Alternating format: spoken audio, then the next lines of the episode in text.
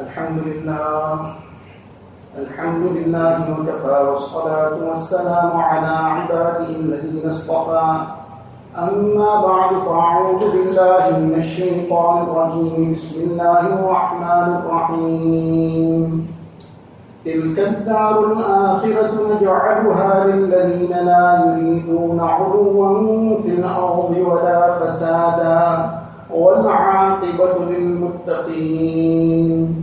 وقال النبي صلى الله عليه وسلم ما نقصت صدقة من مال وما زاد الله عبدا بعفو إلا عزا وما تواضع أحد لله إلا رفعه الله عز وجل.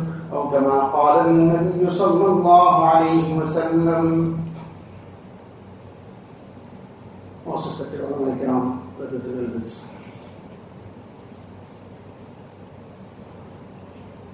elders. This very concise hadith of Rasulullah sallallahu wasallam. Allah's Nabi sallallahu has mentioned three things. And all these three things that I mentioned here are aspects that defy human logic. All the aspects Nabi Sallallahu is describing to us go against what our eyes can see for itself what we can perceive. So it defies human logic. It goes against what we can see with our eyes. So then, what is left? But that is where the lesson is that our faith and Iman is not in the seen, it is in the unseen. Right at the beginning, in the Quran Sharif, Surah Fatiha is completed. And in Surah Fatiha, a person asks Allah ta'ala and begs him for hidayat, for guidance. Ihdina sirat al-mustaqim. And this dua, a person cannot pass his day without making this dua. Because he has to perform his salah. And without Surah Al-Fatiha, that salah, that salah won't be complete. And in Surah Al-Fatiha, he has to make this dua. So every day, numerous times a day, he is begging Allah Ta'ala for this hidayah and guidance. So in response to that, Allah Ta'ala says, there's the whole Quran Sharif for your guidance. And he starts off reciting the Quran Sharif, Alif Lam Mim Dalik al Kitab Surah Al-Baqarah, Hudan bil Muttaqeen, and immediately Allah Ta'ala says, Alladina yu'minuna bil ghayb.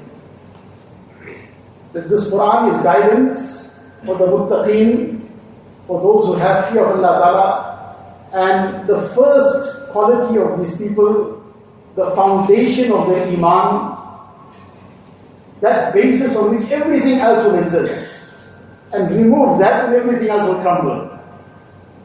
The very first thing Allah Ta'ala mentions about these people is الَّذِينَ يُؤْمِنُونَ بِالْغَيْبِ That they are those people who have iman and belief in the unseen.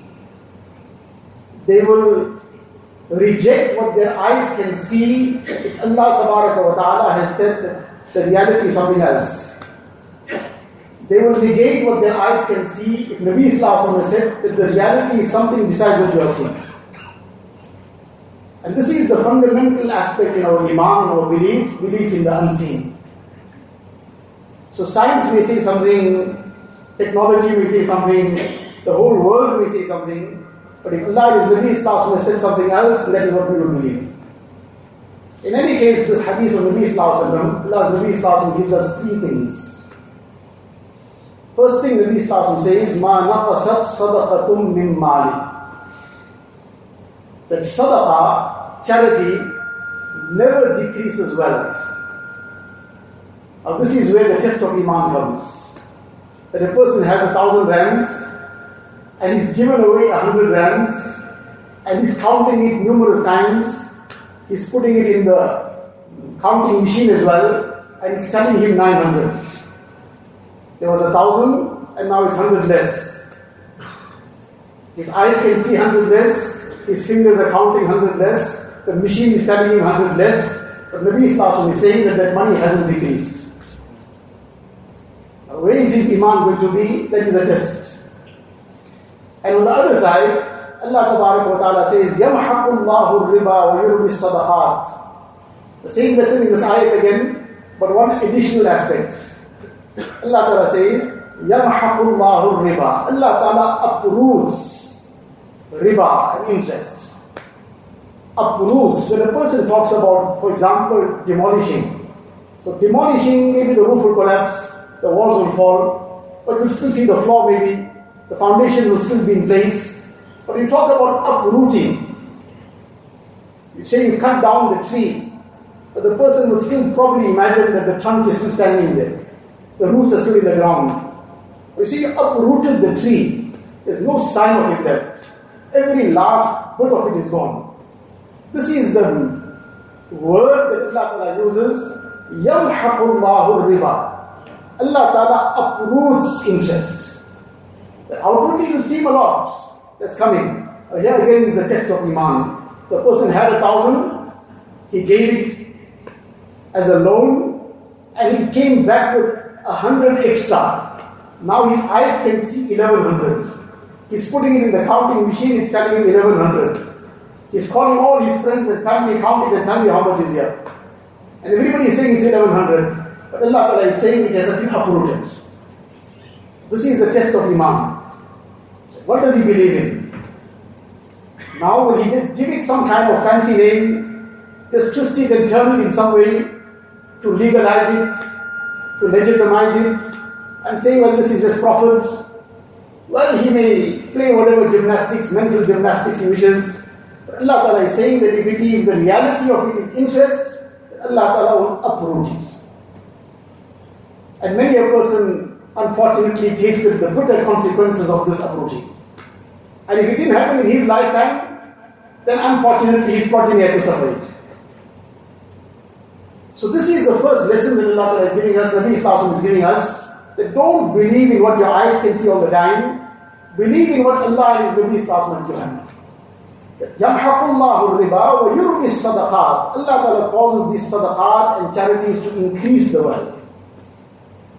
So this mindset has to be there in every mu'min about these concepts that Allah is speaking about. That riba, taboo.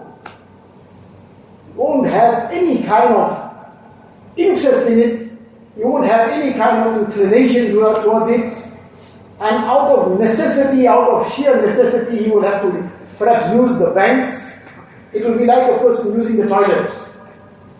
Like a person has to use the toilet out of necessity, person has got no choice in the current scene to conduct his business, etc., to keep his money, to move it from one point to the other, to make his payments, to receive his money and so on. So he will use it out of sheer necessity because the system has become such, but he will not touch one cent of interest, he will not pay one cent of interest, and he will regard this like no other thing like a toilet.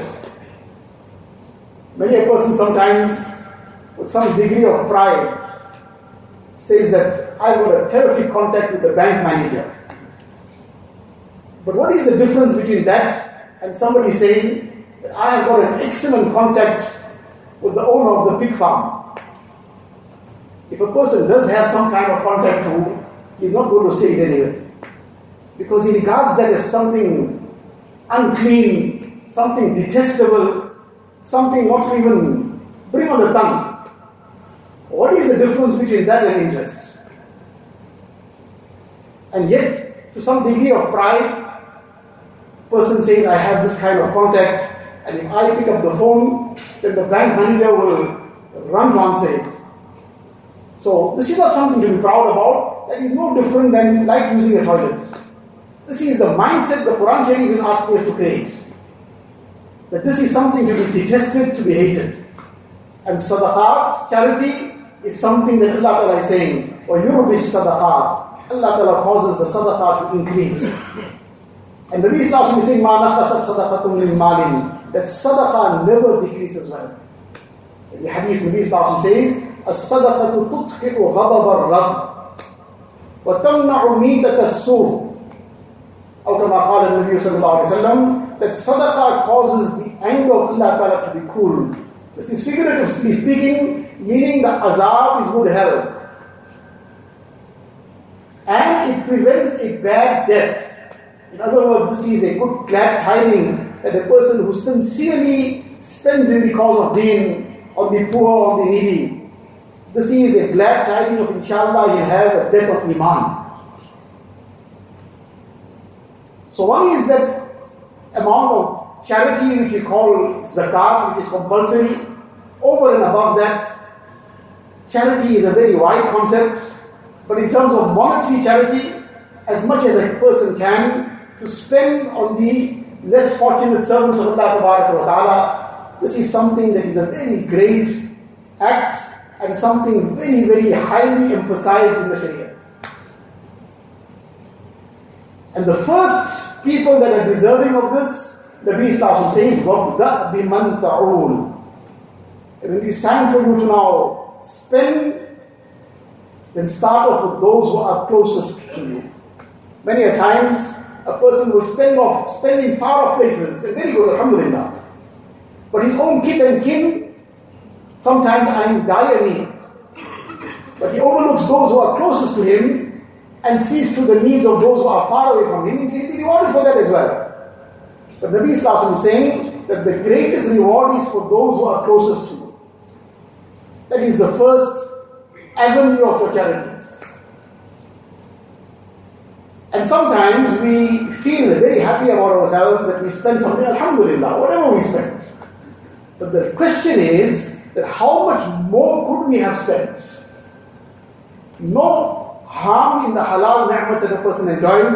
Allah Ta'ala has blessed the person with halal wealth and he has a comfortable lifestyle. Alhamdulillah, no problem with that. Provided it doesn't create pride in a person, he's not doing it to live up to others' expectations, to just show off to others, to just uh, with the Joneses, as they say.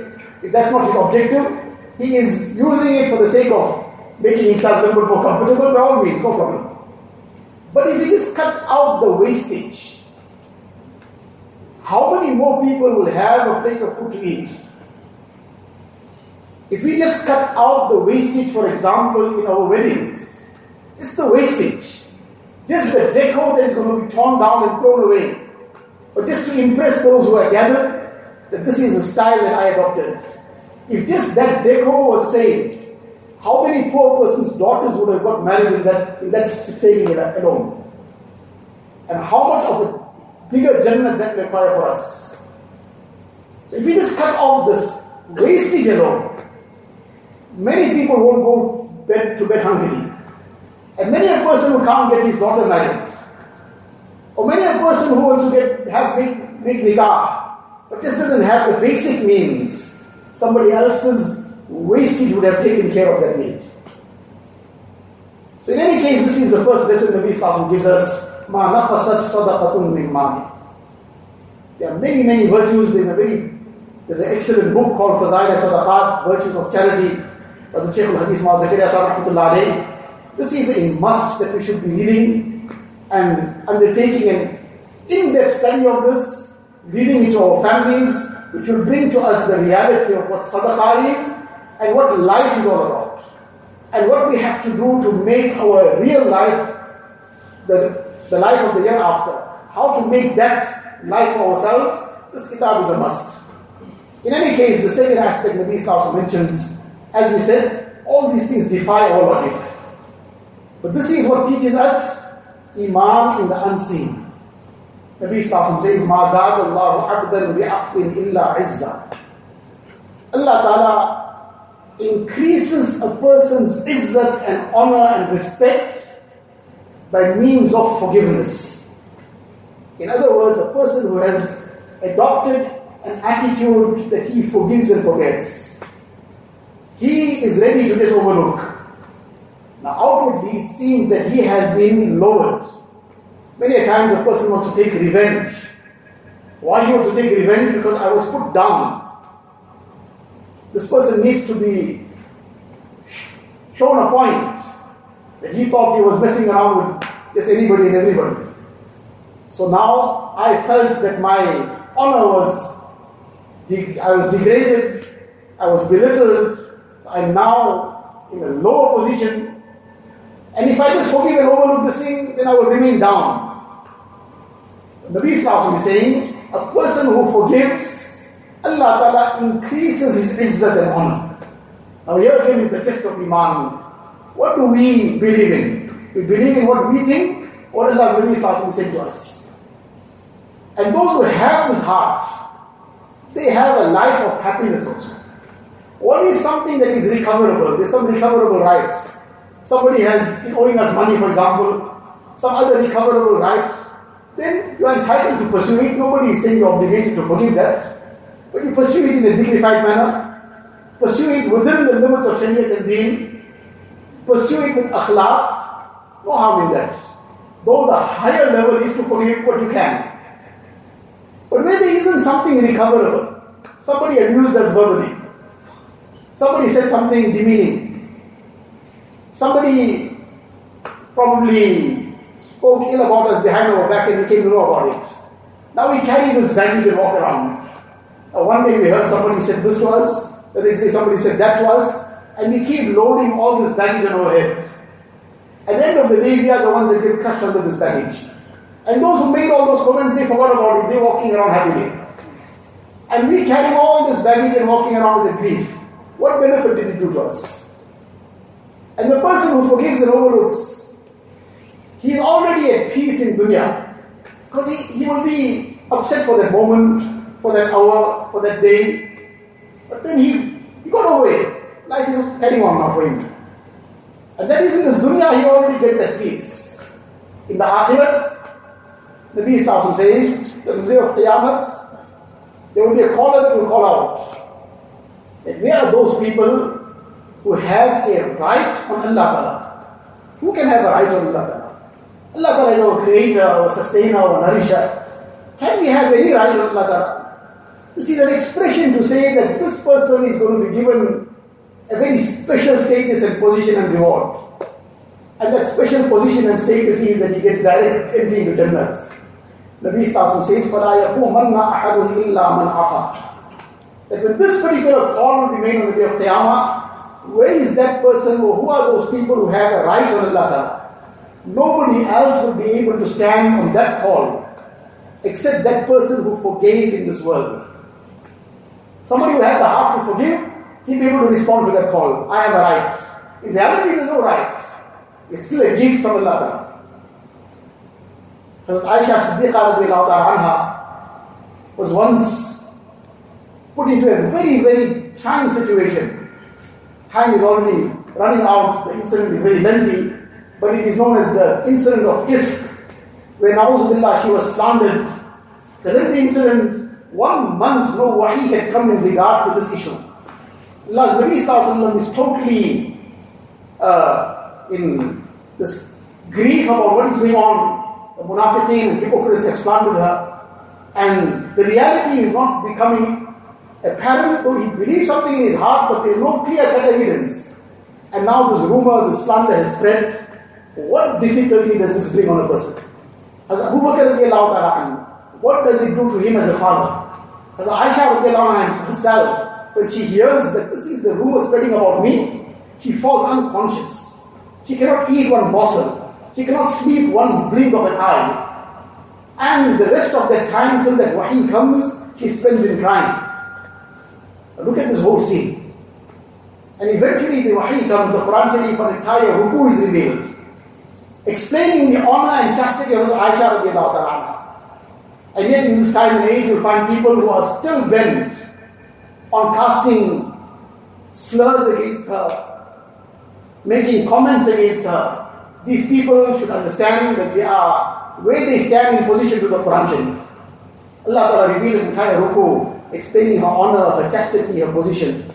Now that the wahi became clear, those who were involved in that rumor and in that slander, they were even punished. One of the people that got unwittingly caught into it, he was an innocent Sahabi, a sincere Sahabi, Al Hassan bin Thabit and he somehow, as happens unfortunately, that sometimes we do this kind of thing, we heard something, we don't have any idea what the reality is, but we say send to all. And in one moment, we have sent that message out to hundreds of people, sent to all, we have become guilty of sometimes 500 slanders by the press of one button. Because we want to get involved in just passing on something. Anything that comes past us must get on. In any case, the issue now was cleared. Hassan also was punished. But time went on. Now, what kind of pain has Aisha had to go through all this as a result of this slander? Sometime later, after Nabi Sallallahu had passed away, once somebody came, as Hassan came, and from behind the parda he was seated there. People used to come, they used to inquire about some aspects of deen from His Aisha. So, he in any case gave the order to whoever was responsible that make sure he is seated with respect, he served with respect. So somebody objected to this. The same person, you want to respect and honor him, you forgot what he did to you. What is Aisha's response to this?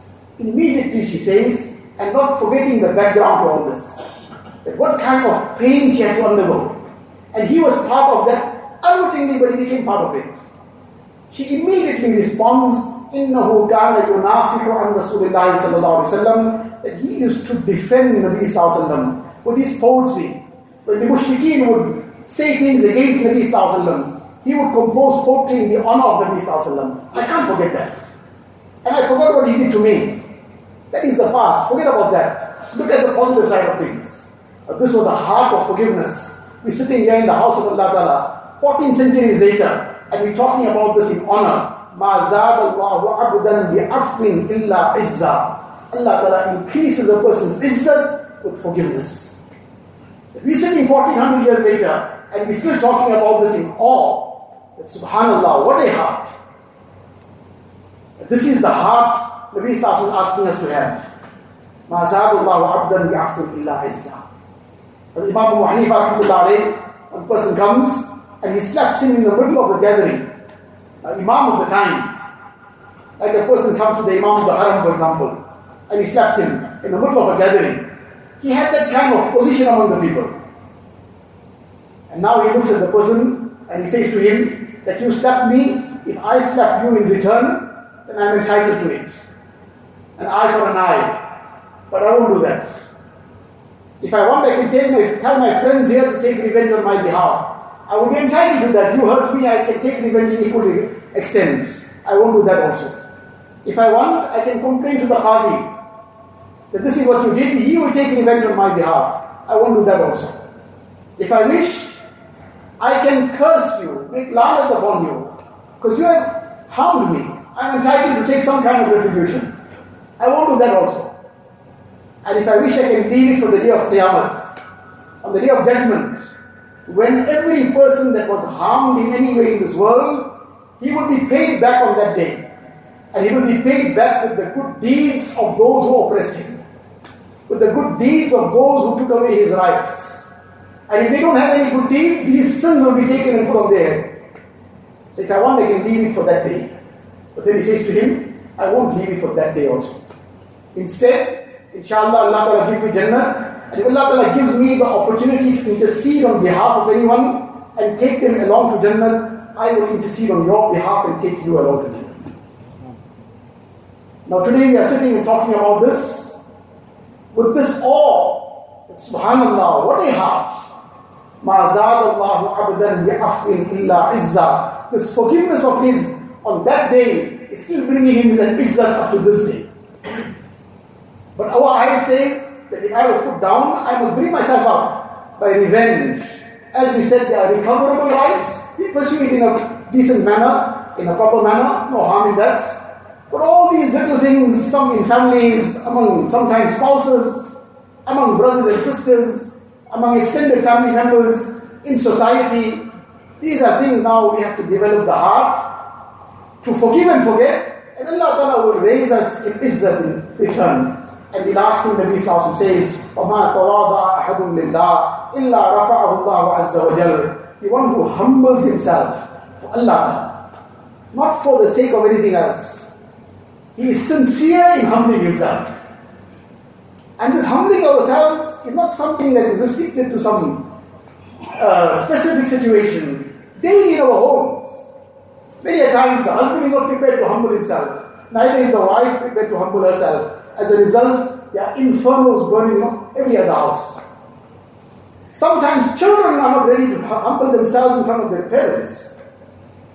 Whereas Nabi Sallallahu says, وَخْفِضْ لَهُمَا جَنَاحَ الظُّلِّ مِنَ الرَّحْمَةِ Totally humble yourself in front of your parents. So because of this lack of humility, it's me, myself and I. And I will show you who I am. And do you know who you are talking to? And all these things that come out of our mouths. This is a result of the lack of humility.